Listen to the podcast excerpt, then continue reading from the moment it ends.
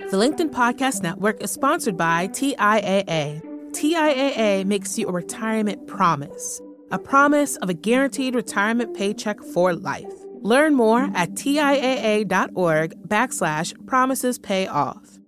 From the news team at LinkedIn, I'm Jessi Hempel, and this is Hello Monday.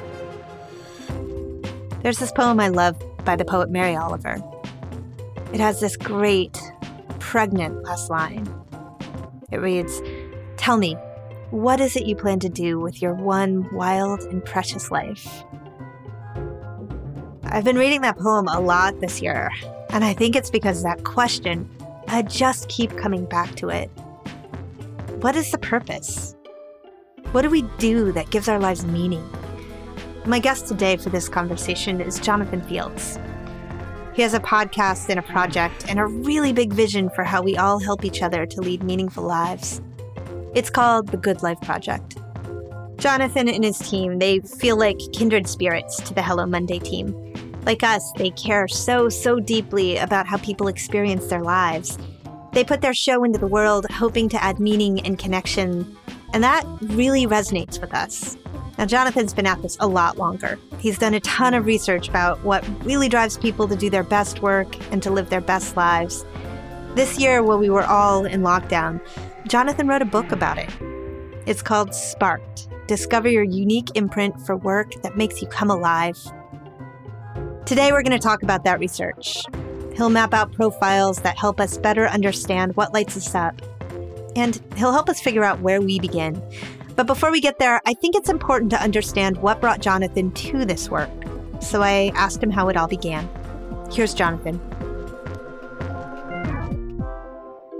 I think, like for most of us, my own experience, my own stumbling, bumbling, feeling flatlined, and eventually, in my case, in a very past life, in a very past career at this moment, ending up so ignoring the call to do something that was so much more aligned with who I am and the way that I really light up in the world that I ended up in emergency surgery after working uh, a ton of hours for the better part of three weeks. My immune system shut down. I end up with a pelvic abscess, a huge infection in the middle of my body that literally ate a hole through my intestines from the outside in. And I came out of that realizing I was a lawyer in a large firm in New York back in the day. I had the job that everyone wanted out of school, you know, like the prestige, the name, the salary. And I was dying inside. I mean, at that point, literally. And I still went back to that job after I recovered a few weeks later.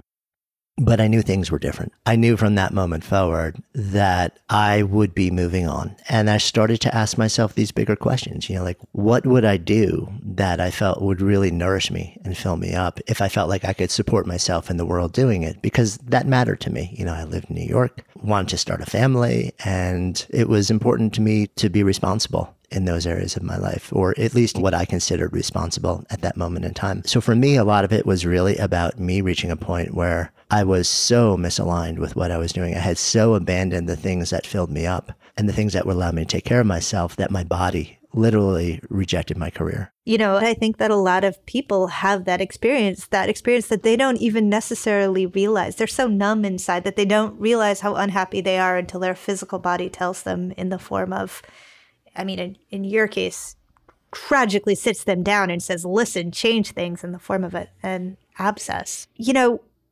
often what I hear from people is that they know they don't feel like they're doing the right thing, but they don't even know how to begin to ask the question. Just had this conversation yesterday with a good friend. Well, what am I supposed to do? How would I even know? People always say, well, go to the thing that gives you purpose. Well, I don't know. How do I begin? And that is the question that has probably been consuming me for my entire adult life. What's fascinating to me is we have so much education around skills, around domain expertise. Like you can go and get a degree in accounting, you can get a PhD in physics, but we spend very little time actually asking the questions to ourselves and really deepening into self knowledge. You know, who am I? What matters to me? What gives me the feeling of being alive? What even is that? How do I deconstruct that? What are the elements of that feeling? It's the idea of what gives me a sense of purpose, but also what about is sense of purpose? And is that the same as or different than a broader feeling of purpose in life? So these are actually really, really, really important questions for us to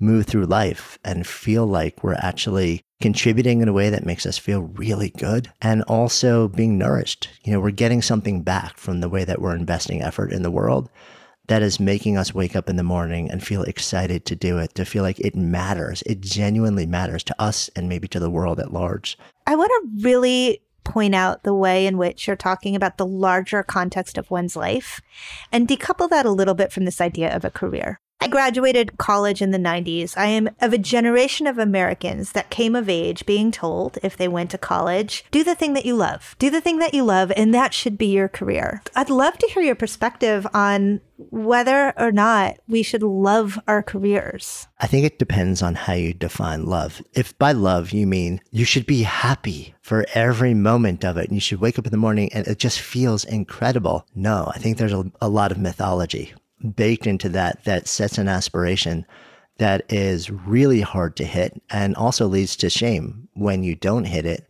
So now you have bundled failure with shame. But if by love you mean meaning, if by love you mean like you wake up and do the thing that is profoundly meaningful to you, do the thing that is in service of something you care deeply about, do the thing that allows you to lose yourself in flow, do the thing that lets you feel like you're fully expressed on every level. You know, if by those things you mean love, then yeah, but I don't think we ever parse that. And I think a lot of times we just sort of step into this Pollyanna state saying, do the thing you love. And this is the great phrase, right? Do the thing you love and you'll never work a day in your life. A, what does that even mean? And B, I actually like to work. Yeah. I like investing effort. Like to me, why is work a dirty word? I like yeah. working really, really hard in the name of something that I care deeply about. I will work all day, every day. I have to pull myself away from work because what I do is so nourishing to me. So when did actually the word work become a dirty word? And it's because it's bundled with emptiness. And when you make the assumption that work has to always be on some level emptying, then yeah, it's tough. But the word work itself there's nothing wrong with working really hard over an extended period of time to do something amazing. So let's go back in your own story for just a second to that moment when you realized that you were better physically for the moment, but that your life needed to take a different direction. What then? So I also realized that I was living in New York City. I didn't want to live hand to mouth. I was at a point in my life where I sort of didn't want to just go back and live paycheck to paycheck. So I showed back up at work as soon as I could. And I stayed there for the better part of a year after that because I was also making a list of things that I thought would be pretty cool to do with my life if I could figure out how to sustain myself. And I knew that that would probably have me stepping into an entirely different world and very likely starting at the most basic level. So I knew I wanted to save a chunk chunk of money to cover that window because I figured it would take me nine months to a year to figure it out, to figure out the next window. And I wanted to be okay. So I kind of put my head down.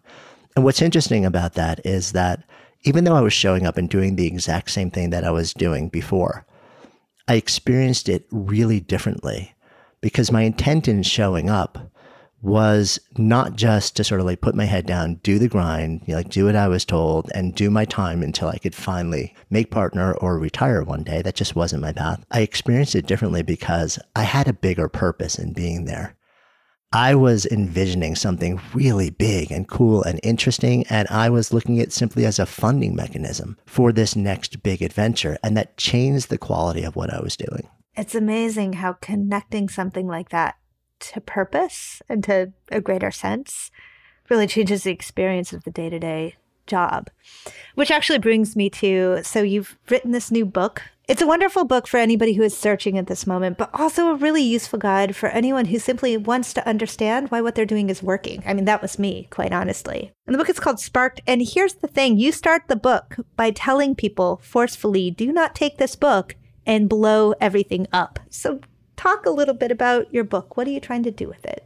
I started with that little personal note asking people to just sit tight because the book is the outcome of a, a number of years' work now and having the core body of work exposed to hundreds of thousands of people. And what I've learned over the years is when people discover something that rings really true to them. And they realize that the way they're showing up in their daily lives is potentially really misaligned with what they've now known is their deeper impulse for work, there's a tendency to say, Oh, I need to just walk away from all of this right now. I can't do this for another minute longer. And that's the wrong move for many people. So I, I, put that in the beginning just to kind of say, take your time, just really deepen into this. And whether that's the right decision for you or not will be revealed over time. But for most people, it's not. I wrote the book largely because I kept getting asked this question What should I do with my life? And when I get asked that, it's primarily in the context of work. How do I find and do work that gives me this feeling of being alive? And I started to wonder there's a lot of academic research in the field, which is incredibly wise, but also not entirely accessible and not always really easily applied in the real world. There's all sorts of spiritual writings and paths, which can be really useful too, but often require people to really buy into that and over an extended period of time. And I didn't see just really direct practical tools to help people understand what is the inner driver? What is the impulse for me? For work that makes me feel alive. And I wondered if there were an identifiable, mappable set of impulses that was fairly universal across all people. And what I realized is that there are these really universal and fairly basic impulses, but they show up in completely unique ways and they evolve. They may change and shift over time in many different ways. And I kept looking at nearly every job I could imagine and say, what's under that? What's under that? What's under that? Over and over and over until it distilled down to the core impulse for effort. And that landed with these 10 impulses or imprints. I kind of hate the fact that it's 10 because it feels way too slick to me.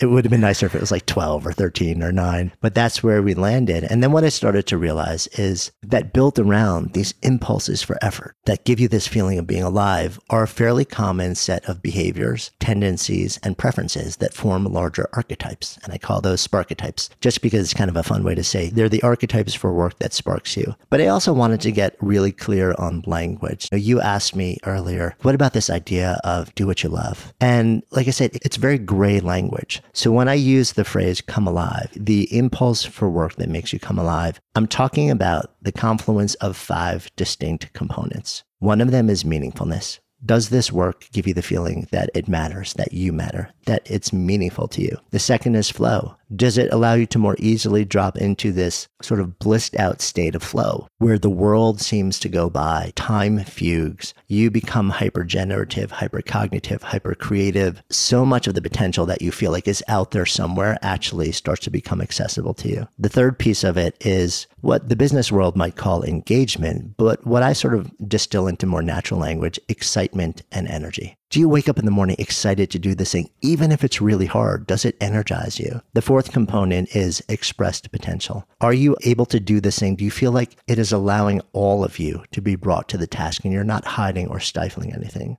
And the fifth element is purpose. And similar to what I shared earlier, I'm talking about purpose on two levels. Do you feel like you're working towards something identifiable that is meaningful to you? But more broadly, do you feel like you have a general sense of purpose in life? Jonathan, can I ask you, how would you articulate the difference between that first element which I think you called meaning and purpose. Yeah. Are they twins? I actually look at one as the verb and one as the noun. The purpose is the movement towards, meaning is the state. So purpose is about seeking. It is about like, I'm here and this is there and that's where I want to go. And the reason that you want to go there is because for some reason that nobody else may understand, it's meaningful to you to be at that other place, to work towards something. It gives you the feeling of meaningfulness. So one is more the verb, it's the action, it's the directionality. And one is the feeling that's generated in the pursuit of this thing. So I'll say I read the 10 categories that you have laid out. And it was very clear even before I did any of your diagnostics that are um, available and really fun to do. I was really clear what I was. But what I didn't really understand, I was a maker, which isn't a surprise to anybody with whom I share time on this show because I make the podcast and I'm writing a book. And what do I do? I work by myself in a room to make things. I love doing that. Or even better, I work with teams of people to make things. But your strategy for helping us to decode where we might find a sense that we're in the right place, it's more nuanced than that. You also introduced this idea. You call it a shadow version of our archetypes. I think of it as like, you know, it a second aspect of myself that I really need to understand if I'm going to figure out how to channel that first aspect in the right way. And yeah. I'll tell you, John, I misfired on that one. I was like, oh, I'm a maker who likes to teach people things. Turns out, Jonathan, I'm not. I'm not a maker who likes to teach people things. I'm a maker who loves to learn things myself. So I'm a maven. That's the name that you give to this category. And thinking about that slight nuance actually changes the way that I think about directing what I'd like to spend my time doing. Yeah, I love that. You know, especially in the context of the maker and the maven. So the maven is really interesting. The fundamental impulse for the Maven is knowledge acquisition. You wake up in the morning and you're fascinated. It could be by a specific topic or just broadly. You're just broadly curious. It's all about learning. The challenge with that is it's not the easiest thing in the world to turn that into a job Nope. because, you know, who's going to pay you to just sit there and go down a rabbit hole on Google or devour books or listen to every podcast on the planet or like be encyclopedic in one domain? You know, there's a tremendous amount of value that gets unlocked when that impulse is then partnered even with this secondary impulse that you have or with a group of other people on a team where they sort of take that value and they say, okay, you're the domain expert on the team and now we're going to like apply everything that you've learned. But for you, where like you have this maker side that then can create things that the world interacts with that create value and that becomes the gateway to earning a living if in fact that's meaningful to you. But there's this other more nuanced thing that can sometimes happen with the maker and the maven. So the primary is what I would call your strongest impulse. The shadow is what I would call either your runner up, but very often there's more nuanced relationship. It's the work you do in order to do the work of your primary better. Hmm. So your maker could in fact be not only the way that you create value, which allows you to earn a living, it could also be a really effective funding mechanism for your Maven's impulse to just go deep into a whole lot of things. And the process of creation can, for you, actually serve a dual process as a process of learning and discovery. So it actually is serving that Maven's impulse in a number of different ways. We're going to take a quick break here. We'll be back in just a moment with more on finding purpose with Jonathan Fields. The LinkedIn Podcast Network is sponsored by TIAA. In the last 100 years, we've seen financial markets swing, new currencies come and go, decades of savings lost in days, all showing that a retirement plan without a guarantee, quite simply, isn't enough. So, more than a retirement plan, TIAA makes you a retirement promise a promise of a guaranteed retirement paycheck for life, a promise that pays off. Learn more at TIAA.org backslash promises pay off. Hi, I'm Tomer Cohen, LinkedIn's Chief Product Officer.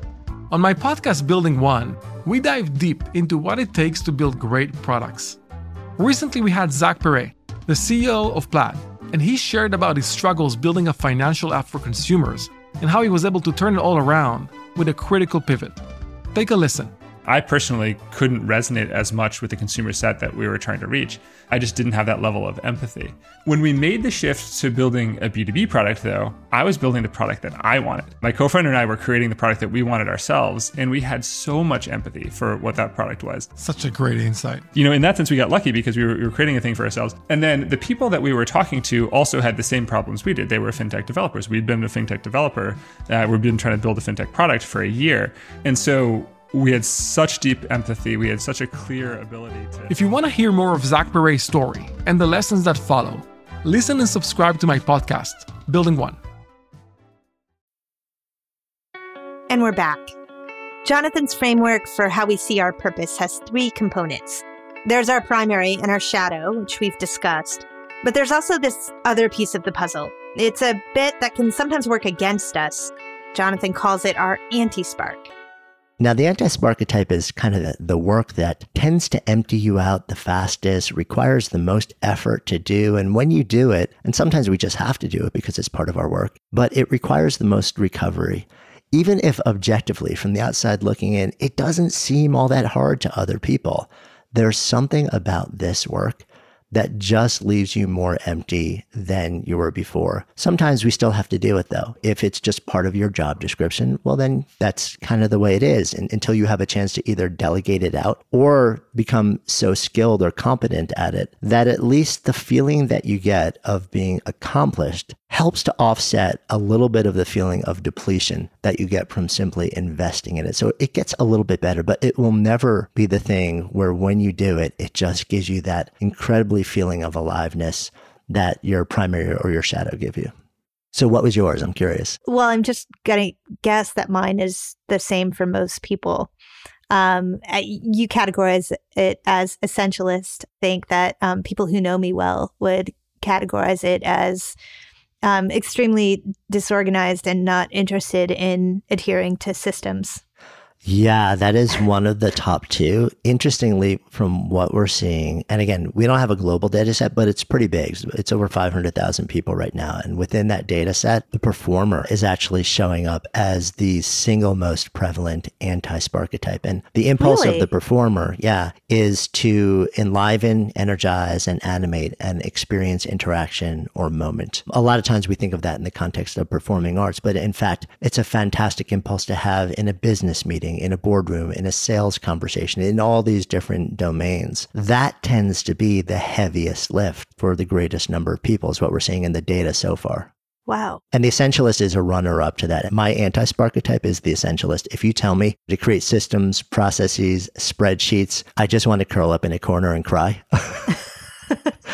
you know, which is Yeah. what the person who does it, the producer for our podcast, is an essentialist because she loves building out our editorial calendar and managing this big complex process. And I'm so happy, and she's happy. So you can find these people who have that same role and they really are driven by it and sort of like bring them into your orbit. The wonderful thing about the way that you see this is that there's so much room for so many different types of people to flourish and to find roles that animate them and inspire them. And I think about our Hello Monday listeners and people who may be in a position now where they're not happy in their job and they're sitting first with the question, is this the right place for me? How can your tools help somebody to answer that question? Yeah, it's such a great question. And I think so many of us start with Is this the right job for me? Is it the right company for me? Is it the right industry for me? And those all matter. But the way that you answer those questions is not by looking at other jobs, other industries, or other companies. It's by actually going inward first. So we tend to first start exploring outwardly our circumstances and all the other choices rather than start inside and ask, What is the deeper impulse for me for work that gives me this feeling that I so yearn to feel?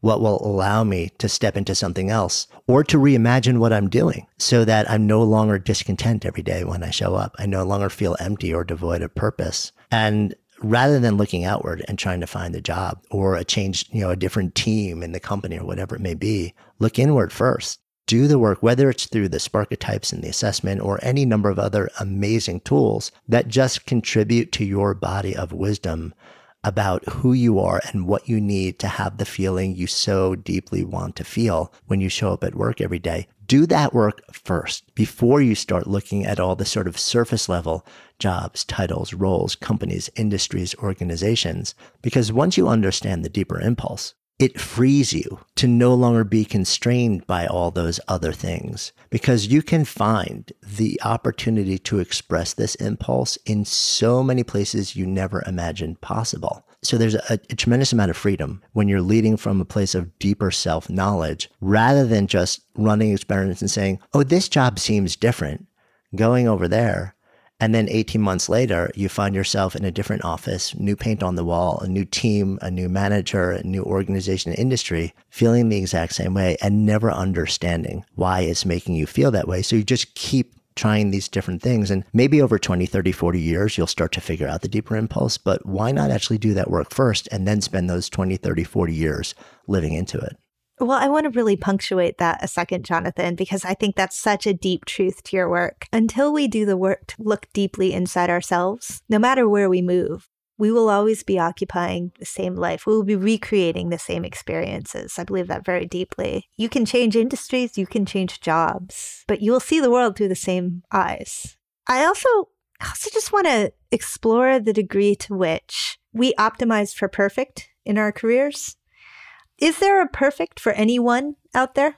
Okay, so yes and no. It always gets back to how you define that word. Perfect is everything is as it should be. There is momentary perfection. There are fleeting glimpses of it. This is the same answer for happiness. Happiness is a snapshot, meaning is a movie. So is there a perfect moment? Sure. Like, is there that moment where You've been working really, really hard on something for five years and it comes to fruition, and somehow magically every system works right. Every person involved in the effort is doing exactly what it needs to do, and the outcome is beyond what you dreamed mattered. Is that moment potentially, as you would describe it, perfect? Sure. But as the five years leading up to that, could there have been all sorts of emotional toil and struggle and misalignment and conflict? 100%. And when you wake up the next morning, does that mean that like everything is perfect now? Like I've, I finally reached a point of perfect in life and it's just going to sustain? No. So I think like to me, the aspiration is never perfect. To me, my aspiration is can I show up in life and spend the greatest amount of time possible invested in activities and relationships that give me this feeling, knowing that if I spend as much time as I can in that state, I will do the best work that I can do. And whatever happens from that point forward is going to be what it needs to be. To me, that is my perfect.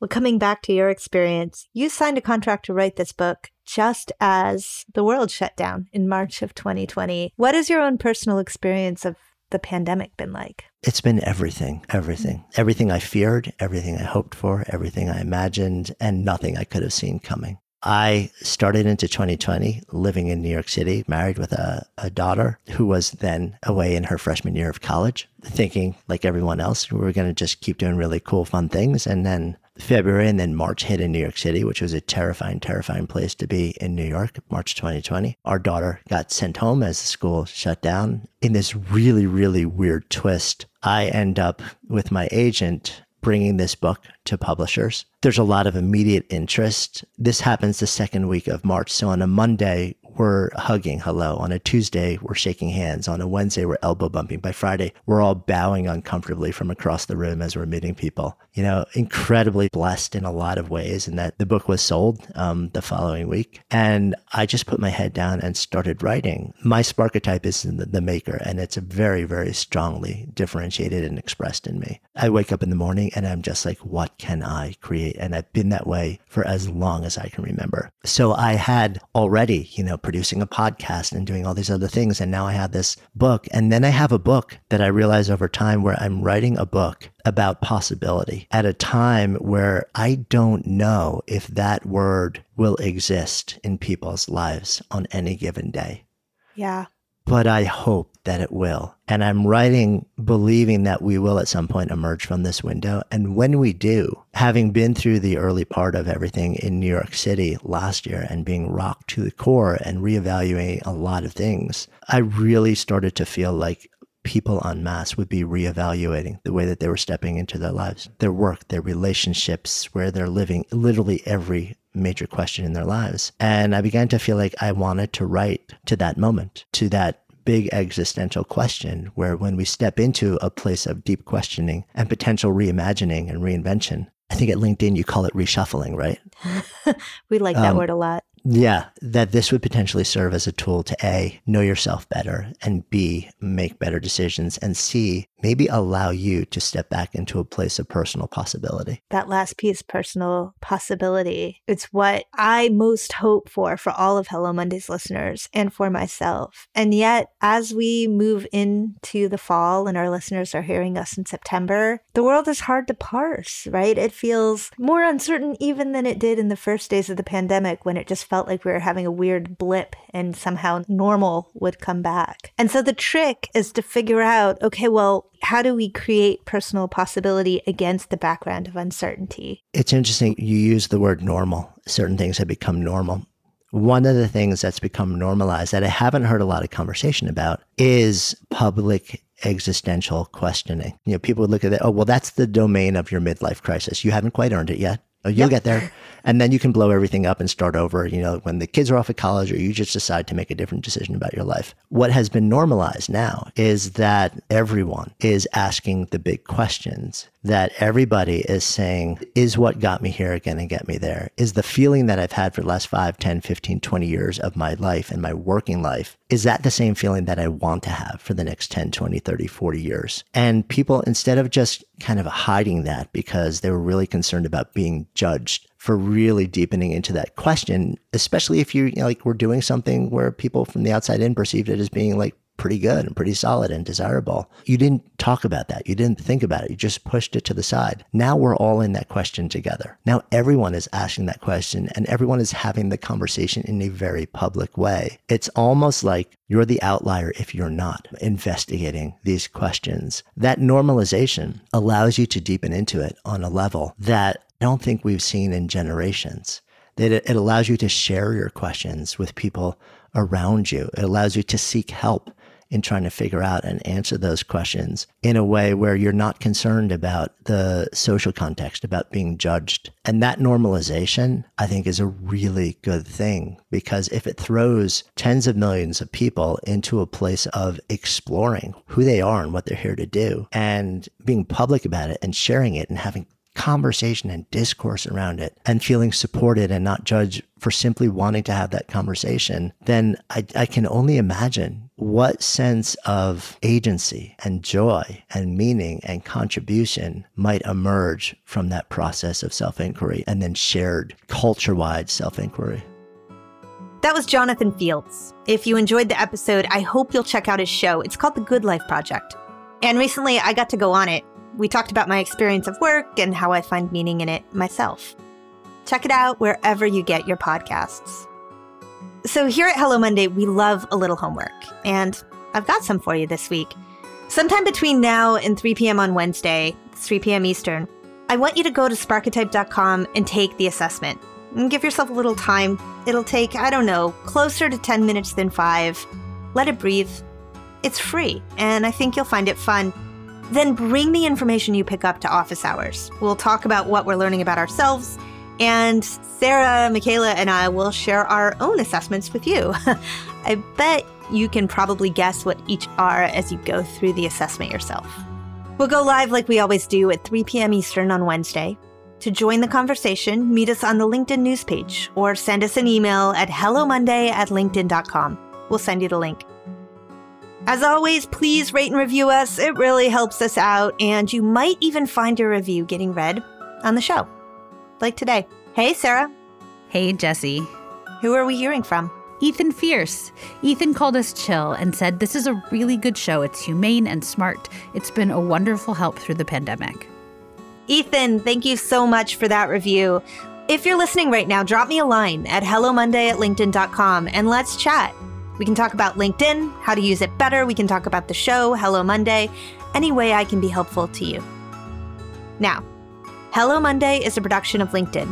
The show is produced by Sarah Storm with help from Taisha Henry. Joe DeGiorgi mixed our show. Florencia Iriondo is head of original audio and video. Dave Pond is our technical director. Michaela Greer, Victoria Taylor, and Gianna Prudente support us in our purpose. Our music was composed just for us by the mysterious Breakmaster Cylinder Dan Roth is the editor in chief of LinkedIn. I'm Jessi Hempel. Have a great week. We're back next Monday. Thanks for listening.